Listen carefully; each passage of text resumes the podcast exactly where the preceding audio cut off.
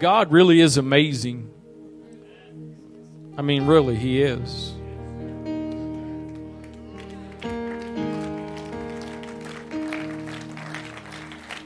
In all my years of preaching, and especially in my years of preaching regularly and pastoring, I'm not sure if I've ever had a Sunday morning where my notes were pretty much already ready from before. and uh, that's kind of interesting. So um, I, I'm, I feel like I'm a little bit eaten up with this subject right now, and it's part of the reason. Uh, I don't know. Maybe you enjoy sitting around doing nothing. I can't stand it. I hate it. Uh, I got my I got my grandfather Singletary's genes in me, and I I don't like doing nothing. Um, and so I, I, I probably here this morning out of a little bit of selfishness. I just needed some normalcy, and uh, this is one of the ways to get it. But I, I just this subject just has not been very far out of my subconscious for weeks now, and so we're gonna we're gonna kind of pick back up on it this morning. And uh, so I just I want to read, and, and really this is really started two weeks ago. Really is when this Sunday morning theme began. If you weren't here either of those services, I'd encourage you to go back and, and listen or watch the ones you meant, missed. So, start with Ecclesiastes chapter 12, verse number 10. Solomon says, The preacher sought to find out acceptable words, and that which was written was upright, even words of truth. The words of the wise are as goads and as nails fastened by the masters of assemblies, which are given from one shepherd. And further, by these, my son, be admonished of making many books there is no end, and much study is a weariness of the flesh. Verse number 13, Solomon says this Let us hear the conclusion of the whole matter. This is what everything, this is what life is all about. Fear God and keep His commandments, for this is the whole duty of man. For God shall bring every work into judgment with every secret thing, whether it be good or whether it be evil. And so, again, this morning, I want to minister on the subject of the fear of the Lord. Father, thank you for your presence, your wonderful presence that we have felt in this place this morning. It's been here in such a such a heavy, not in a negative heaviness, but in such a heavy way. God, I don't know what you've already done. I believe you've already done some things in some hearts and lives by the ministering of your spirit, by the ministering of the body to the body, and I pray that you would continue now through your word.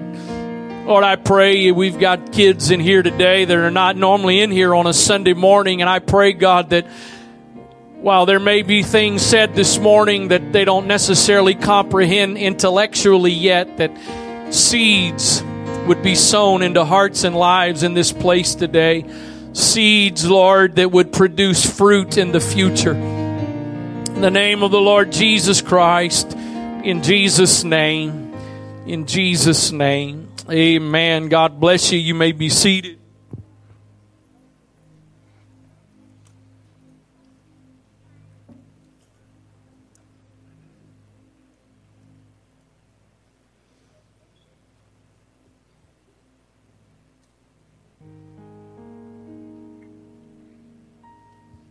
Probably should have used the lapel mic this morning, but didn't know how to get it all wired up, so here I am. Thank you for your, your patience. I uh not going to go into the depth that I went into last week.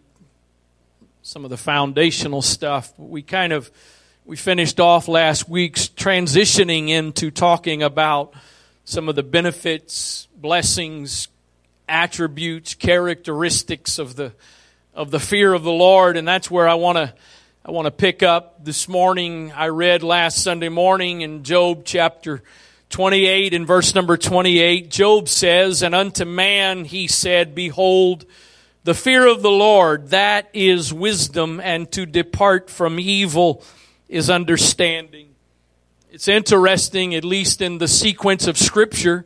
Uh, I'm not 100% sure if it's the chronological order of these things or not, but at least in the sequence of Scripture, what Job says comes before what the psalmist David says and before what Solomon says.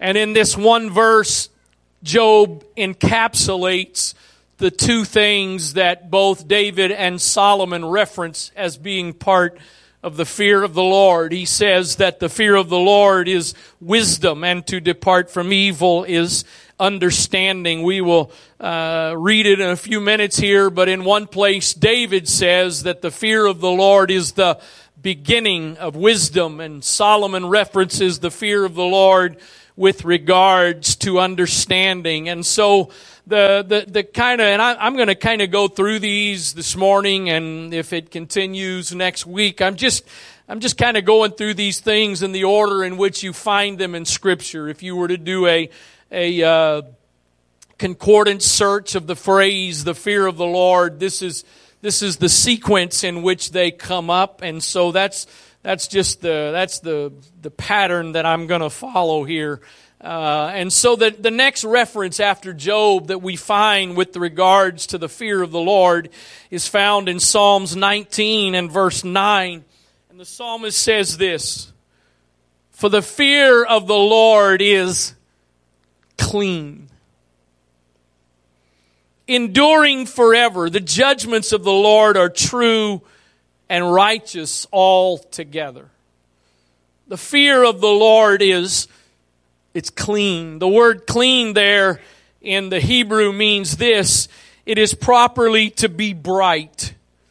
By implication, it's to be pure, physical, sound, clear, unadulterated. Levitically, it, it is uncontaminated, morally innocent or holy. The fear of the Lord is clean. We are living in a world that wants to tell us the opposite of that. We're living in a world that wants to try to tell us that the fear of the Lord is, is anything but clean and pure, that in, that in fact it, it's the opposite. It's, it's cumbersome. It's a burden. It's wearisome. But the psalmist says that the fear of the Lord is, it is clean. I want to read to you a little bit from some commentaries what it says about this idea of the fear of the Lord being clean. It says that the word used here means properly clear, pure. In a physical sense, as opposed to filthy, soiled. Then, in a ceremonial sense, as opposed to that which is profane or common. Then, in a moral sense, as a clean heart. It is also applied to pure gold. The sense here is that there is nothing in it that tends to corrupt the morals or defile the soul. Everything connected with it is of a pure or holy tendency adapted to cleanse the soul and to make it holy.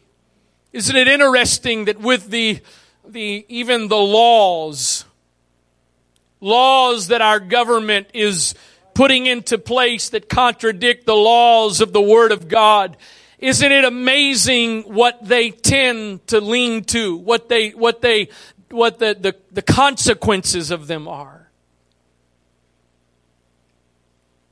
I realize we've been in the midst of changes with this in the last, I guess, year or so, but for decades, abortion has been legal in this nation and and it has been supported and our government has passed laws that, that say it's okay. And now in the last several years, we're dealing with laws that are being passed that change the biblical definition of marriage and, and the biblical definition of a, of a, what a man or a woman is and who decides whether or not you're a man or a woman. And so we've got new laws, but they are not laws that are pure. They're not clean because they, they, they don't, as that last part says, the sense here is that there is nothing in it that tends to corrupt the morals. There's nothing in the Word of God that leads to decay and corruption. But the laws that have been acted, enacted in our, in our country and laws that are being promoted throughout the world. And, and you do understand that, that we're, that, that, that, that every step we take with changing a law, the closer we get to changing things we never thought we'd change. I, am I'm, I'm sorry. I know we got kids here today, but they, if, if they're in public school, don't get mad at me for using some words this morning from the pulpit because they're getting a whole lot worse than this. And I'm on, my understanding is it's happening all the way down to kindergarten now.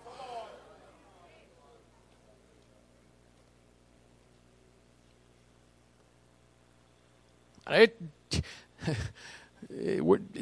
you, you, it, it's, it's, it's heading down the path that pedophilia is going to be legalized. No way. Can't, no, no. The problem is when you change laws that God established, you can't stop.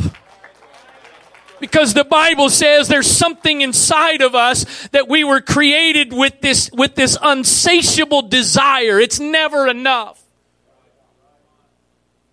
Whatever it is that you choose to focus life on, it's never enough. If you decide for anything but Jesus to be your purpose, Solomon said, here's what it's all about. It all boils down to this. Fear God and keep His commandments. That's the whole duty of man. And you can try to sell this world a bill of goods that fearing God and keeping His commandments is unnecessary. But you can change whatever laws you want to change in DC. And you can change whatever laws you want to change at the United Nations in New York City. But you cannot change the law of God.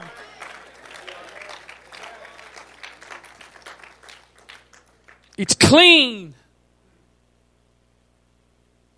It's pure. It's unadulterated. There's nothing impure in it. That, there's nothing natural that is completely impure. Everything's got an element of impurity, but not the Word of God. Not the fear of the Lord. It is clean clean. There's, there's nothing negative in it. There's no impure elements in it. I feel like y'all are just kind of sitting there staring at the sling. I need you to help me out. I, I didn't come to fill in time this morning. I make you feel any better, I'm about to take it off. it's clean. It's clean. And it endures forever. I got a question. When does forever stop? When does forever end? Never. It's clean and it endures forever three different places in the Gospels Matthew 24 35, Mark 13 31, and Luke 21 33. This doesn't happen often in Scripture. It may be some other times, but even throughout the Gospels, when you, when you find in the Gospels them, them saying the same thing, re- re- relating the same story, oftentimes, at least in the translation, there is a little bit of difference in the way it, said, it is said. But this verse is found exactly like this in these three Gospels. Word for word in these three verses. I'll just read Matthew 24, 36. Heaven and earth shall pass away don't want to get anybody mad here with a hot button topic, but I do not believe in global warming. I do not believe the problems going on in our world with our climate, etc., is global warming. I'll tell you what it is. Read your Bible. I find it personally to be very interesting that you read and they're saying they're not sure how much longer earth and this world can last the way it is. I agree 100%.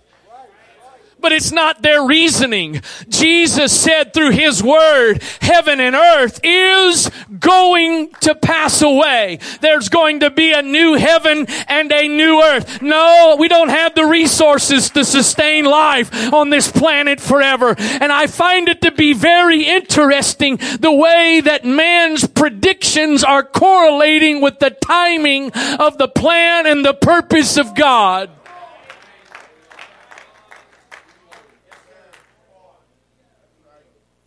Heaven and earth is going to pass away, but my word shall not pass away.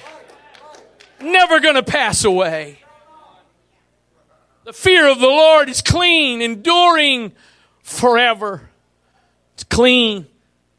I have wrestled the last two services, two Sunday mornings, as I have referenced the fear of the Lord, and even throughout the week, I, I have wrestled because the definition, as I've read to you, of the, the word fear in the Old Testament, in that definition is the word afraid.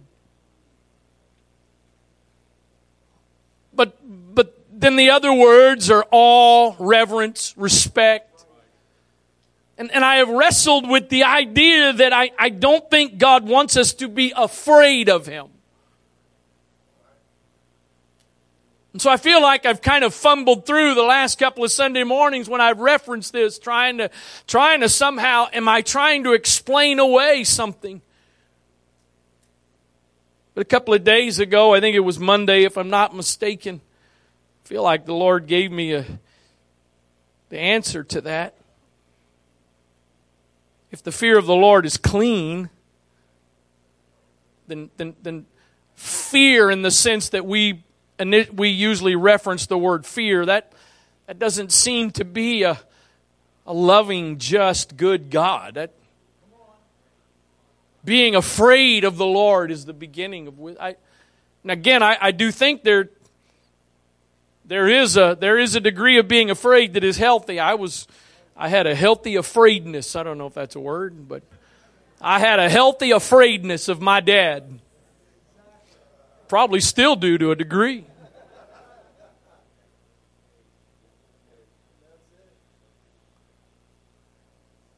I think all dads have a tendency to sit them. They can be wheelchair bound, 100 years old. I, tell, I can still take you. And what's interesting is there may have been some, but most sons aren't going to put it to the test. Inside, you're saying, you can't, you can't even move but there's that nagging fear way down deep inside that says, What if he still can?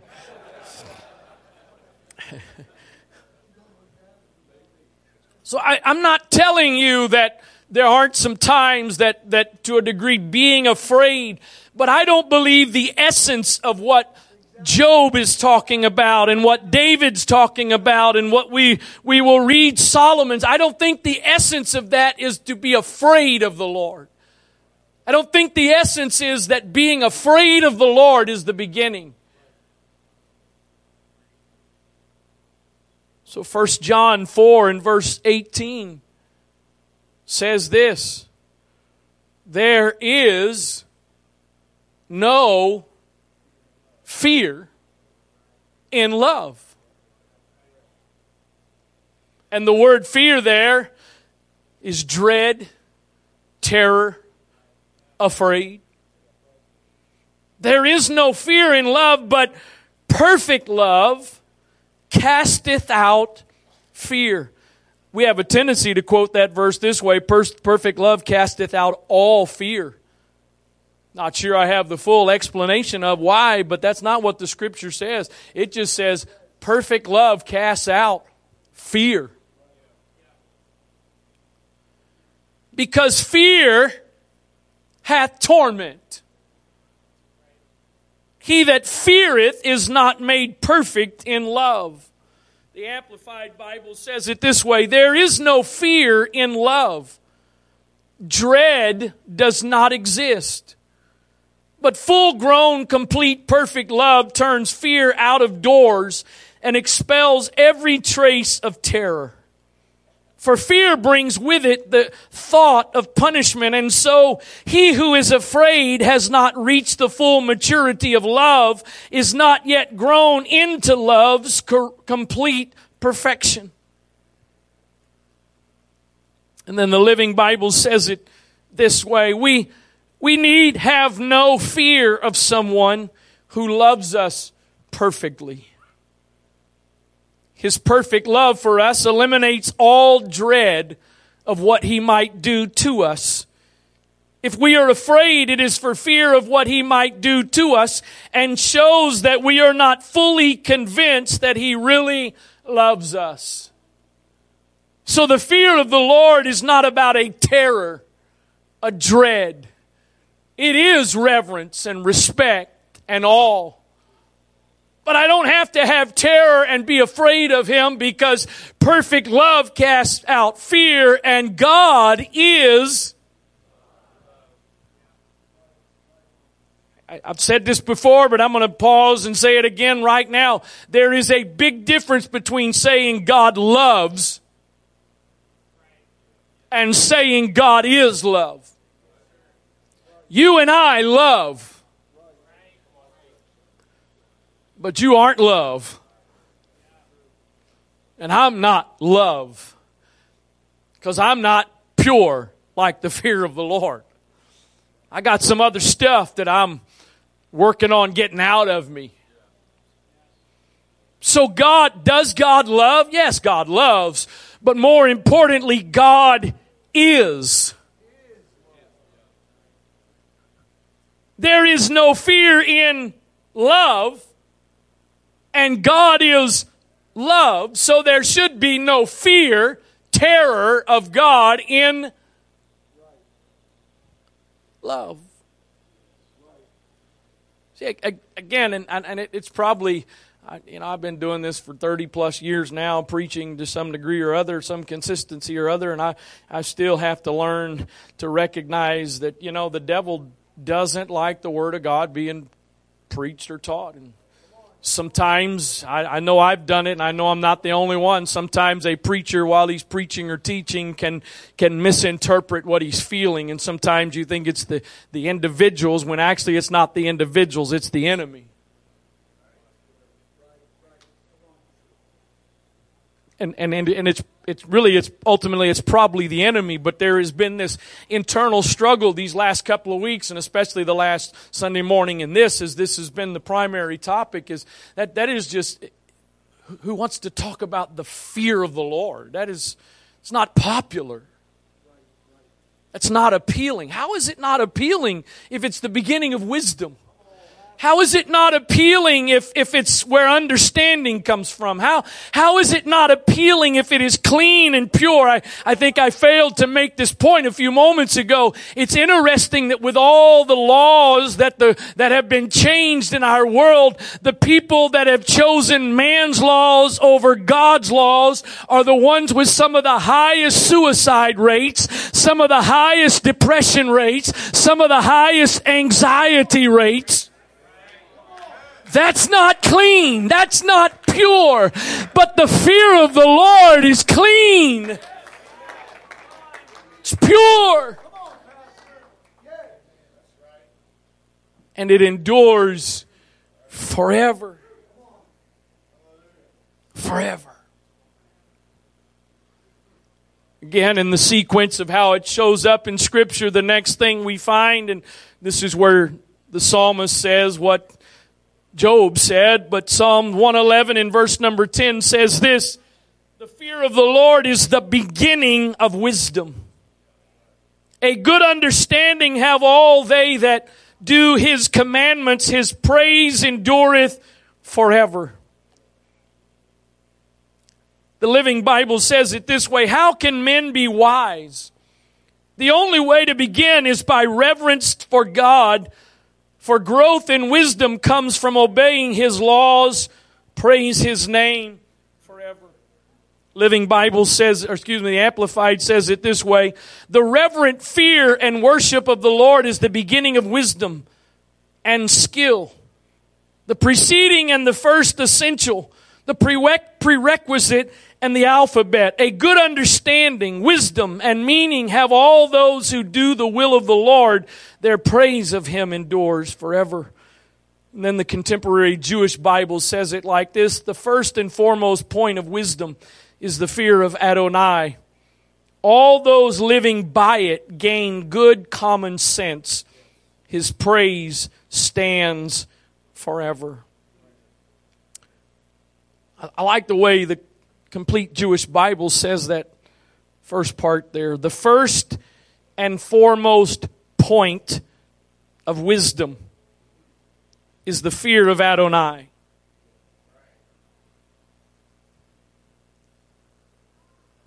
We came to this building this morning from many different starting points. There are a number of households, families here, people that live with with other people, whether it's family members or a roommate, you you live with somebody that that you came from the same place, but but there there's somewhere around 250 people here this morning probably. And and and we probably came from I'd say at least 125 to 150 from 125 to 150 different locations.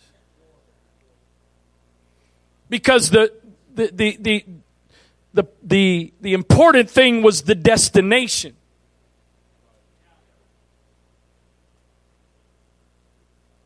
Wisdom is not the destination. Or excuse me, the fear of the Lord which produces wisdom. That's not the destination.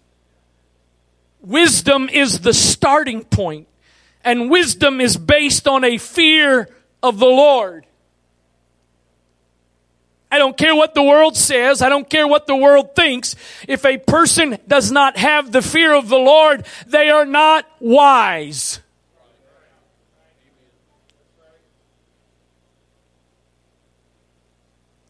I didn't say they may not be smart. I didn't say they may not be intellectual but according to the Word of God. I got a question. You can respond if you want to. I'm not really looking for your outward response on this. Again, if you want to, that's fine. But, but I, I want you to respond between you and Jesus, the real, true, honest answer. Not the peer pressure answer. How many of you truly, honestly believe and try to live that the Word of God is the final say on everything?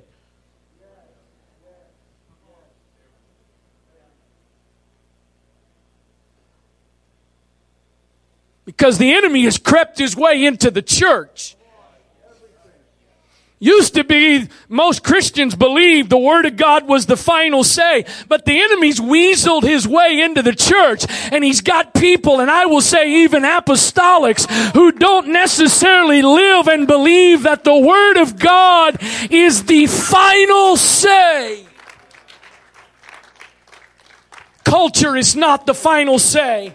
Social media is not the final say. The education system is not the final say. Hollywood is not the final say. Whatever's popular in our world today is not the final say. Heaven and earth is going to pass away, but the word of God remains forever. You can put your trust in something else if you want to, but as for me and my house, the word of God is the source and the, the path of life nothing else.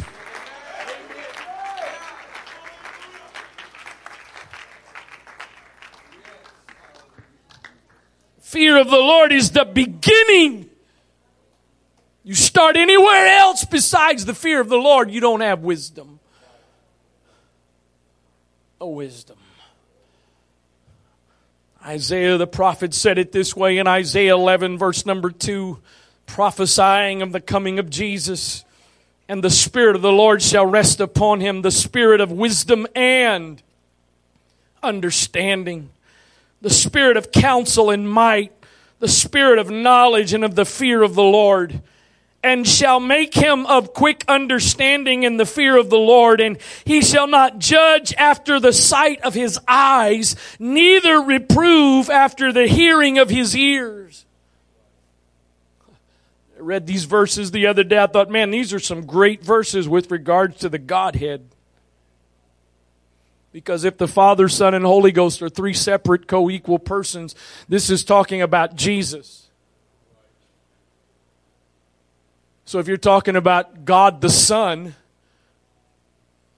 I don't, I don't hear me, please. I don't believe in that terminology. I'm using terminology other use, others use. But if you believe in a God the Son, which is not found anywhere in the Bible, find Son of God, but you don't find God the Son. So If you believe if God the Son is the second portion of a Trinity, then that means one portion feared the other portion. That doesn't sound like equality to me.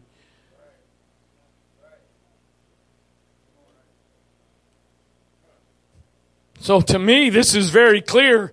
Another, another passage demonstrating that Jesus was fully God and fully man. And the humanity of Jesus was no different than you and I which is a very important point for a whole lot of reasons. But the, the humanity of Jesus needed the fear of the Lord just as much as you and I do.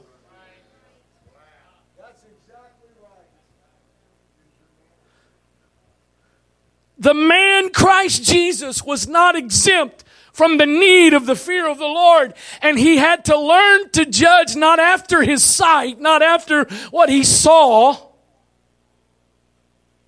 and not after what he heard, but not after what he heard in the context of what others were saying.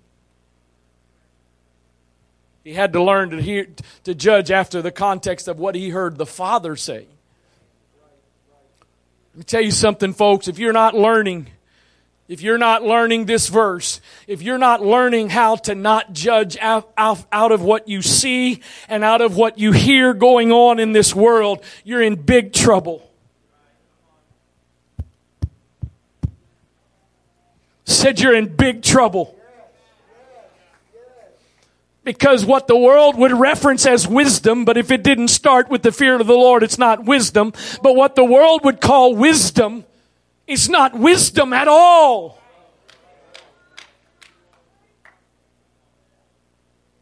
Isn't it amazing the more this world gives in to man's ideas and man's ways of doing things, the worse it gets? Next place we find the fear of the Lord references in Proverbs chapter 1, verse number 7. Solomon says this The fear of the Lord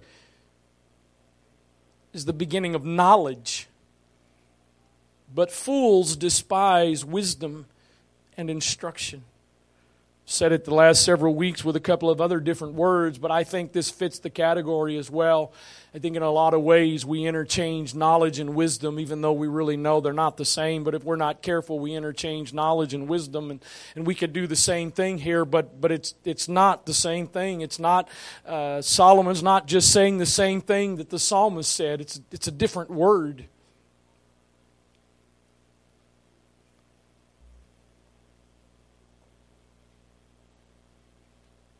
The, the fear of the Lord is the beginning of it's the beginning of knowledge. It's the beginning of just knowledge.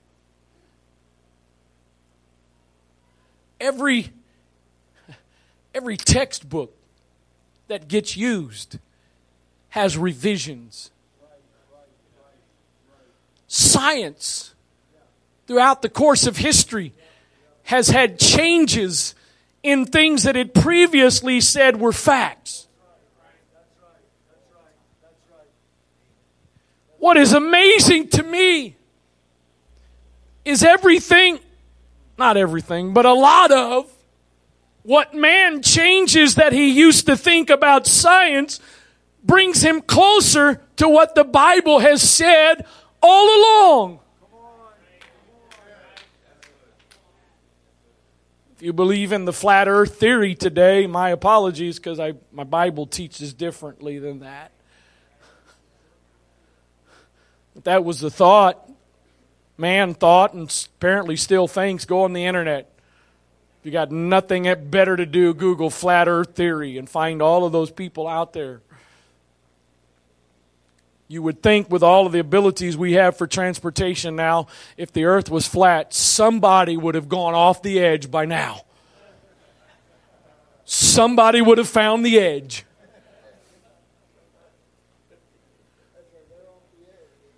It is amazing to me that the wisdom and the knowledge that we find in the Word of God has never needed to be revised. It's never needed an update because of, oh, we're sorry, we, we communicated wrong information. We, we gotta get it right. In the beginning was the Word, and the Word was with God, and the Word was God. We don't, I don't know what, I, I, I, got iPhone 14 and I don't know, I just saw another software update this morning. I don't know how many, uh, if I multiplied the number of software updates by the number of iPhones I have, have had, it's probably in the thousands of updates. And that's not the last one. There'll be hundreds more. Because man's always got to update. But the Word of God has never had to update.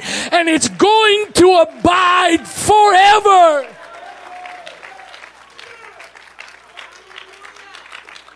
Listen to this. This, this, this comes from dictionary.com. I don't know, but dictionary.com is one of the cheesiest sounding dictionaries I ever heard of. But it's Usually, if you compare it to Webster's and others, it's pretty similar. So. But it says this with regards to knowledge and wisdom. The primary difference between the two words is that wisdom involves a healthy dose of perspective and the ability to make sound judgments about a subject while knowledge is simply knowing. Anyone can become knowledgeable about a subject by reading, researching, and memorizing facts. It's wisdom, however, that requires more understanding and the ability to determine which facts are relevant in certain situations. Wisdom takes knowledge and applies it with discernment based on experience, evaluation, and lessons learned. A quote by an unknown author sums up the difference as well. Knowledge, boy, some of you need to be wise. Here we go. Knowledge is knowing what to say. Wisdom is knowing when to say it. Wisdom is knowing if you should say it. Knowledge is knowing what to post.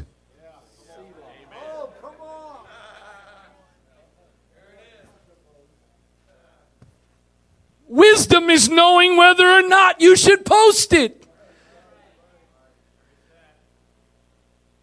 There's some very knowledgeable people in our world.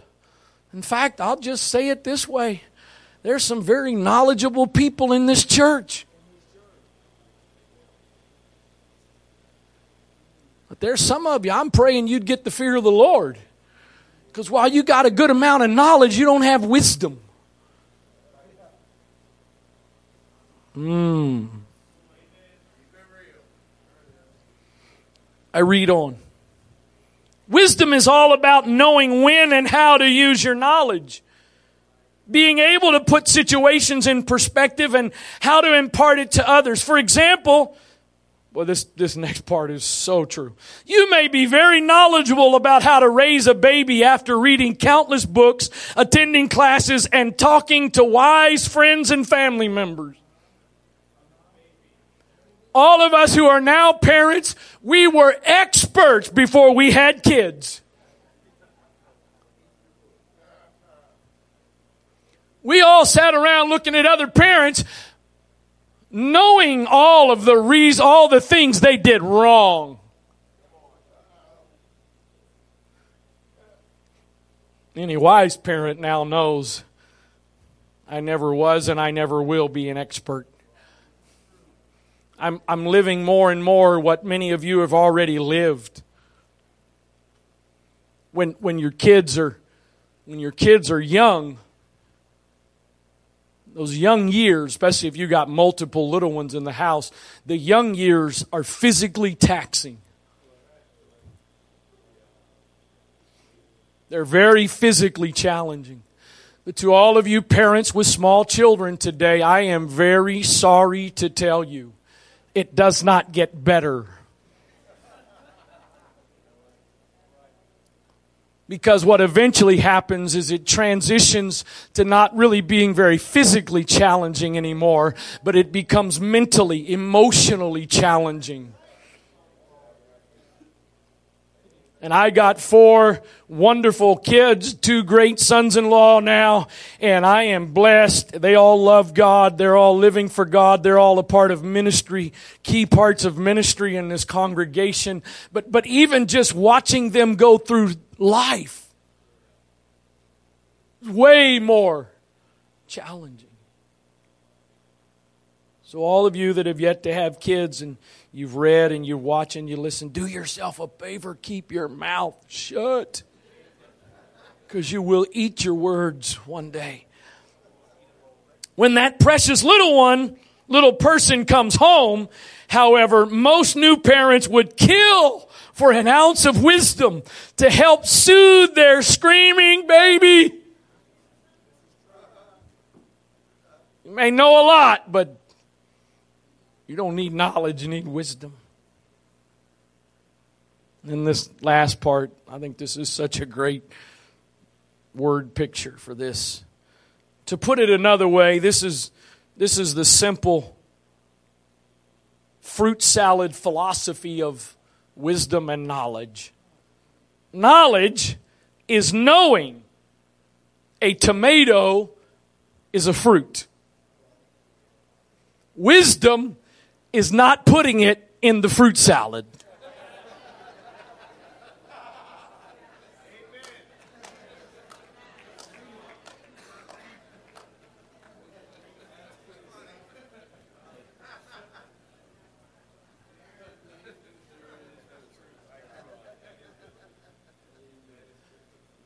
The fear of the Lord is the starting point. It is the beginning of both wisdom and knowledge.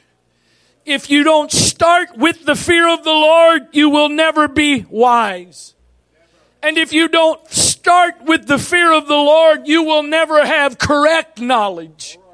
Oh, you may get some knowledge, but you won't have the correct knowledge because the fear of the Lord is the starting point of wisdom and knowledge. Isaiah 33 and verse 5 says this, the Lord is exalted for he dwelleth on high. He hath filled Zion. Zion can be representative of the church. He hath filled Zion with judgment and righteousness. And wisdom and knowledge shall be the stability of thy times and strength of salvation. The fear of the Lord is his church. Did you hear that? Wisdom and knowledge will be the stability of your times. No wonder we have an unstable world today because it has not used the fear of the Lord as its starting point. You can't have stability without the fear of the Lord. I think I'm going to stop with this next one Proverbs 8 and verse 13.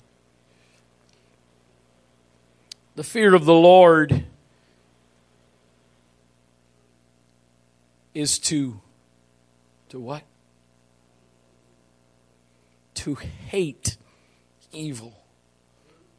Pride and arrogancy and the evil way and the froward mouth do I hate. If I'm not mistaken, what comes after a colon is is is expounding or explaining on what was before. Is that okay? So the fear of the Lord is to hate evil, which would include pride and arrogancy and the evil way and the froward mouth do I hate. Amplified says it this way, the reverent fear and worshipful awe of the Lord includes the hatred of evil, pride, arrogance, the evil way, and perverted and twisted speech. I hate And then the Living Bible says, if anyone respects and fears God, he will hate evil. For wisdom hates pride, arrogance, corruption, and deceit of every kind. The fear of the Lord is to hate evil. I, I, I've come across these videos on social media every now and then of, of, of people who are playing around agitating alligators.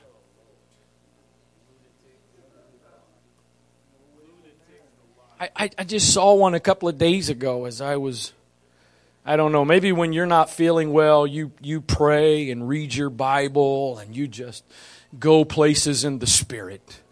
God bless you. I check out. I, I, I know what God's doing is he's I know he's doing something through the pain and the suffering, but I'm not really interested in the pain. I'd like tell me about it later. Right now, I just want to get through this. I think it was the other day while I was trying to ignore the discomfort. That it was. It looked like it, it was. I don't know if it actually was, but it kind of looked like a like a kiddie pool. And this guy, there's a couple guys sitting around, and I, I, they were apparently for fun. This guy's in the pool with this with this alligator, teasing, tormenting based on the caption, I have a feeling it didn't end well, but I decided I don't really need to see that. I mean, I'm not planning to get around alligators to begin with, but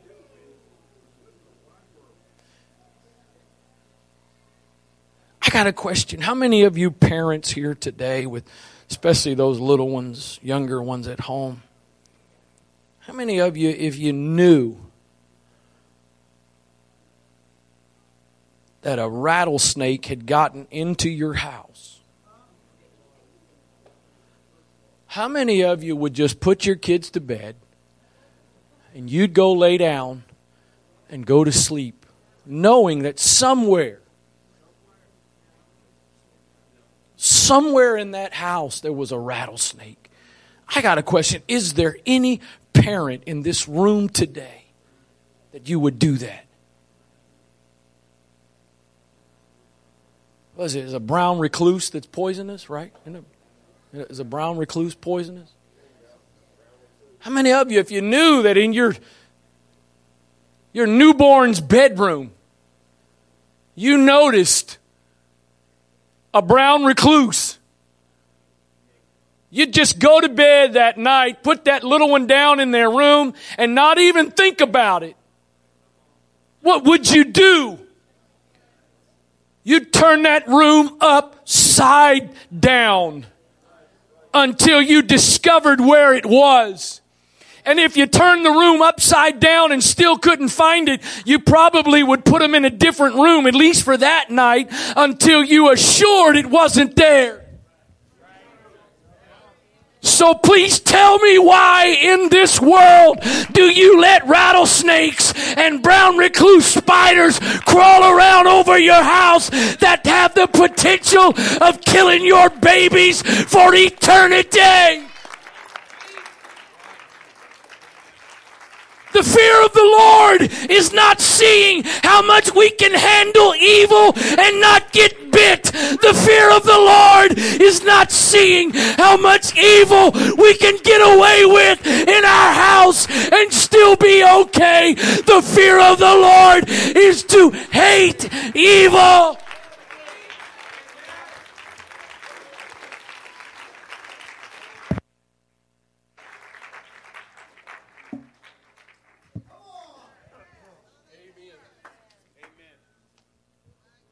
Course, we know this is one of those things that would be in the message, the message Bible, or as my grandmother would say, the messy Bible. We, we, we know when it comes to fornication, the Bible just, you know, it just says, just, just be careful. Just, you know, just, just, just, just, just try not to go too far. If you're not married, try not to go too far. But, you know, not what it says, right?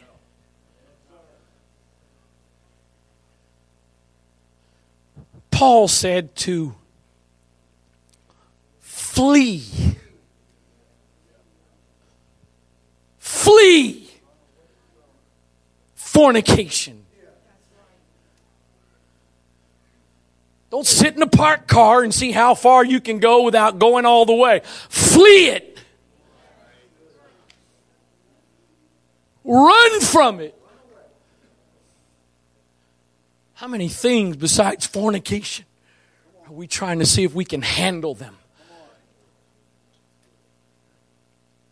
I don't know why people, and there, there's probably some of you that have or have had in the past, and I don't mean to be offensive, but I don't, I don't understand people that want snakes for pets. I don't understand it. And well, they're, you know, this one's not poisonous. I don't really care. A snake is a snake.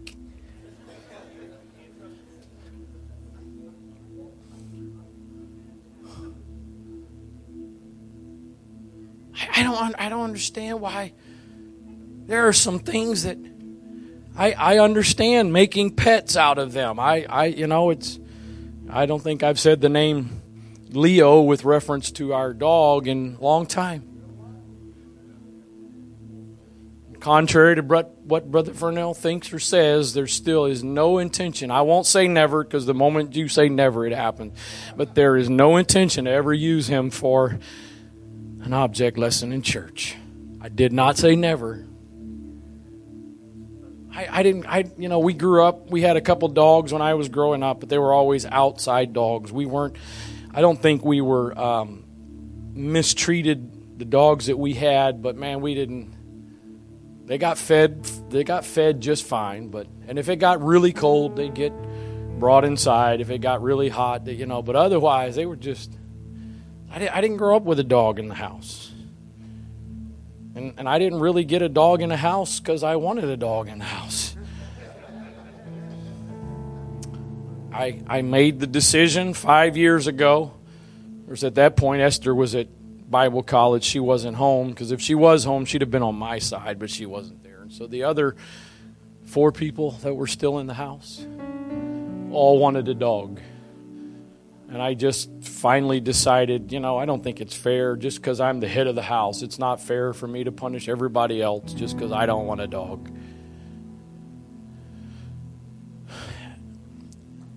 And guess what? Now I can't imagine our house without Leo. Very weird. I don't have quite. He and I have a very well established relationship. He licks everybody else in the house. He he knows. We there's only so far this relationship goes.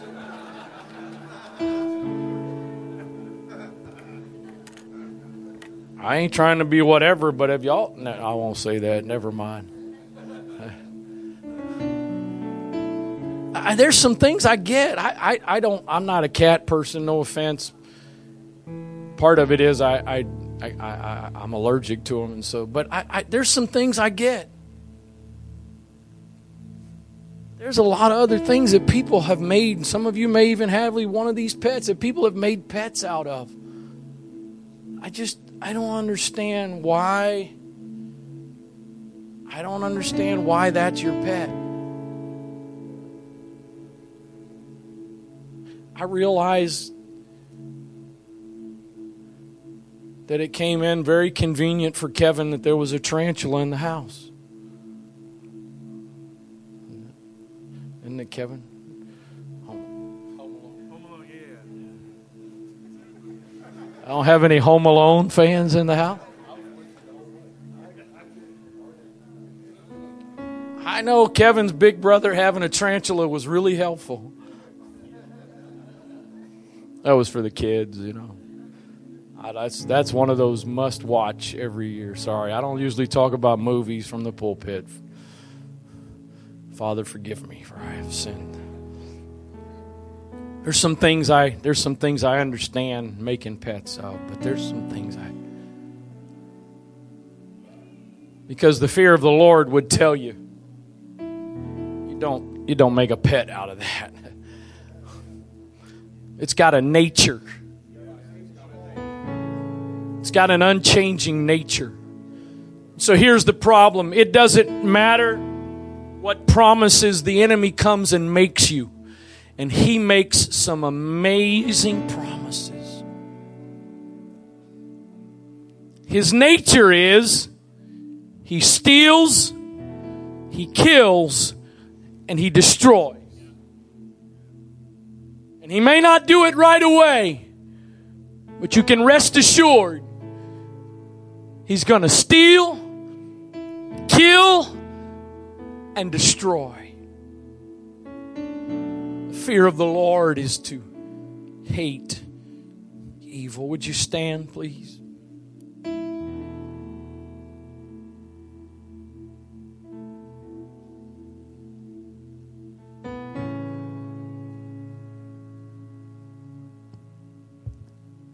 Said it already a moment ago. Maybe when you're you're sick, not feeling well, if you're recovering from surgery or a procedure, maybe you're just talking in tongues all day long and having amazing fellowship with Jesus. I'm just being transparent, I'm not there. In the course of the last several days, I've I watched a couple documentar- documentaries on a couple of different singers and actually Christian singers that were some of the ones that I relate to my childhood. And then I've just a couple of other things watching here and there in the course of the last couple of days. Having this subject in my mind, my spirit, it just, all these different things have just continued to reinforce to me there's no true life. There's no true life outside of the fear of the Lord. If you want life and life more abundantly, if you want life that lasts, if you want life that has peace and joy and, and contentment and, and, and satisfies, it, it has to start with the fear of the Lord. Cuz I've, I've watched different scenarios, different things in these last couple of days that just reemphasize when you live without the fear of the Lord, you're, you're living a life that's heading for being stolen from, killed, and destroyed. I know it's very late in the context of the morning service, and I know we got kids here this morning. I'm sure some of them are more than ready to go. But I, I, I want you to bow your heads and close your eyes. And we, we didn't do this last week, but I just I feel to do it this morning. I want to give an invitation that I don't care if you're a guest first time today or if you come here all the time, been coming here for years. But I, I wonder if there's anybody here that just you just feel the tug of the Spirit of the Lord today that's challenging you to to make a fresh commitment to live with the fear of the Lord. I, I hope and pray that last week, this week, and if the Lord allows me to continue in this vein, I hope somehow the, the blessing and the, the benefit and the joy of that is being conveyed because it there's really no life outside of it.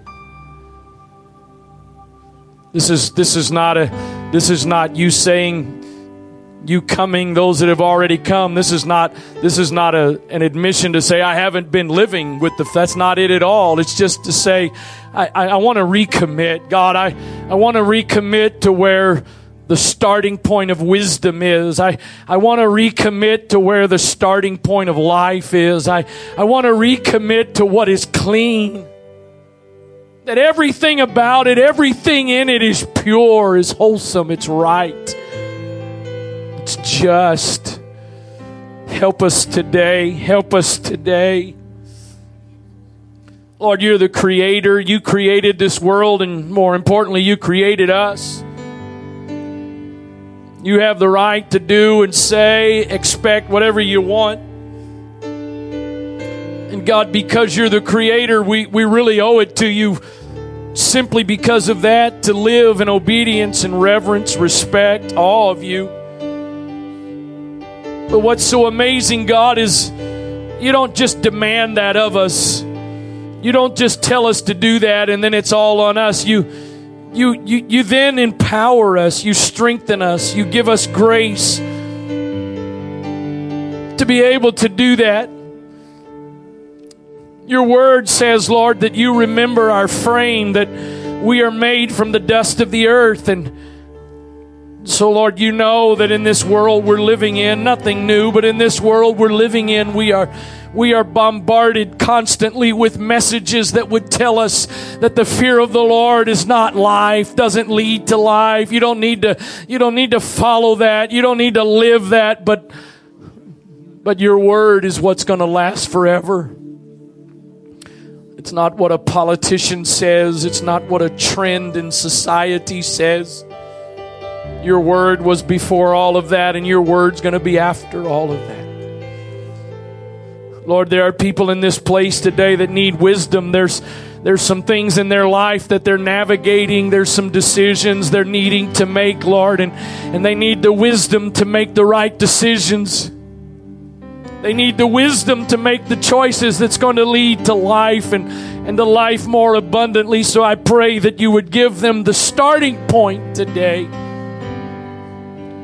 of the wisdom that they need in the name of Jesus. In the name of Jesus, Father, I pray again for every every child, every young person that's in this room this morning that they're normally in Sunday school today, that while what I've said, how I said it may not have been necessarily understandable to them, I pray that something has transpired in their spirits and their hearts today. That a seed of your word has been sown in the name of Jesus.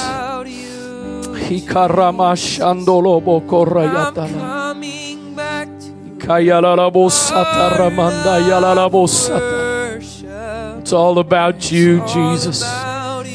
It's all about you, Jesus. It's all about you, Jesus. I'm sorry. There's a lot of different things that we've made it about. There's a lot of different things that the world wants to make it about, but it's it's all about you. Life is all about you. Life is all about you, Jesus. It's all about you, Jesus. It's all about you, Lord. It's all about you. In the name of Jesus. It's all about you. I'm sorry, Lord, for the thing Oh, it's all about you. It's all about you. It's all about you, Jesus. It's all about you, Jesus. Life is all about you. That's my number one duty. That's my number one responsibility, Lord, is you. It's all, all about you. We're not done singing, we're not done praying, but if you need to go or want to go, thank you for being here this morning. Come on, the Spirit of the Lord is not done working in some hearts and lives here today, so we don't want to interfere with that, but if you need to go, you're welcome to. Yes, it's all about you, Jesus, and I'll bring you more. Oh, yes in the name of Jesus. Let our hearts be good ground today. Let our hearts be good ground today, Lord, in Jesus' name. You search much deeper within. Let the seed of your word find good soil in our hearts today. You're looking into my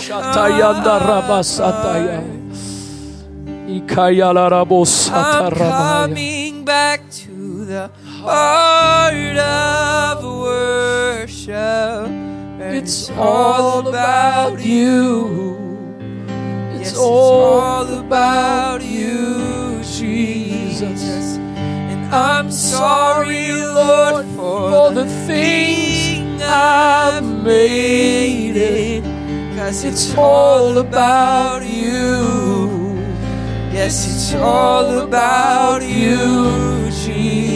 And I'm, I'm coming back to the to the heart of worship. Oh, it's all, it's all about you. It's It's all about you. Yes, it's all It's about all about you, Jesus. And I'm sorry, Lord, for the things I've made it. It's all about you. Yes, it's all about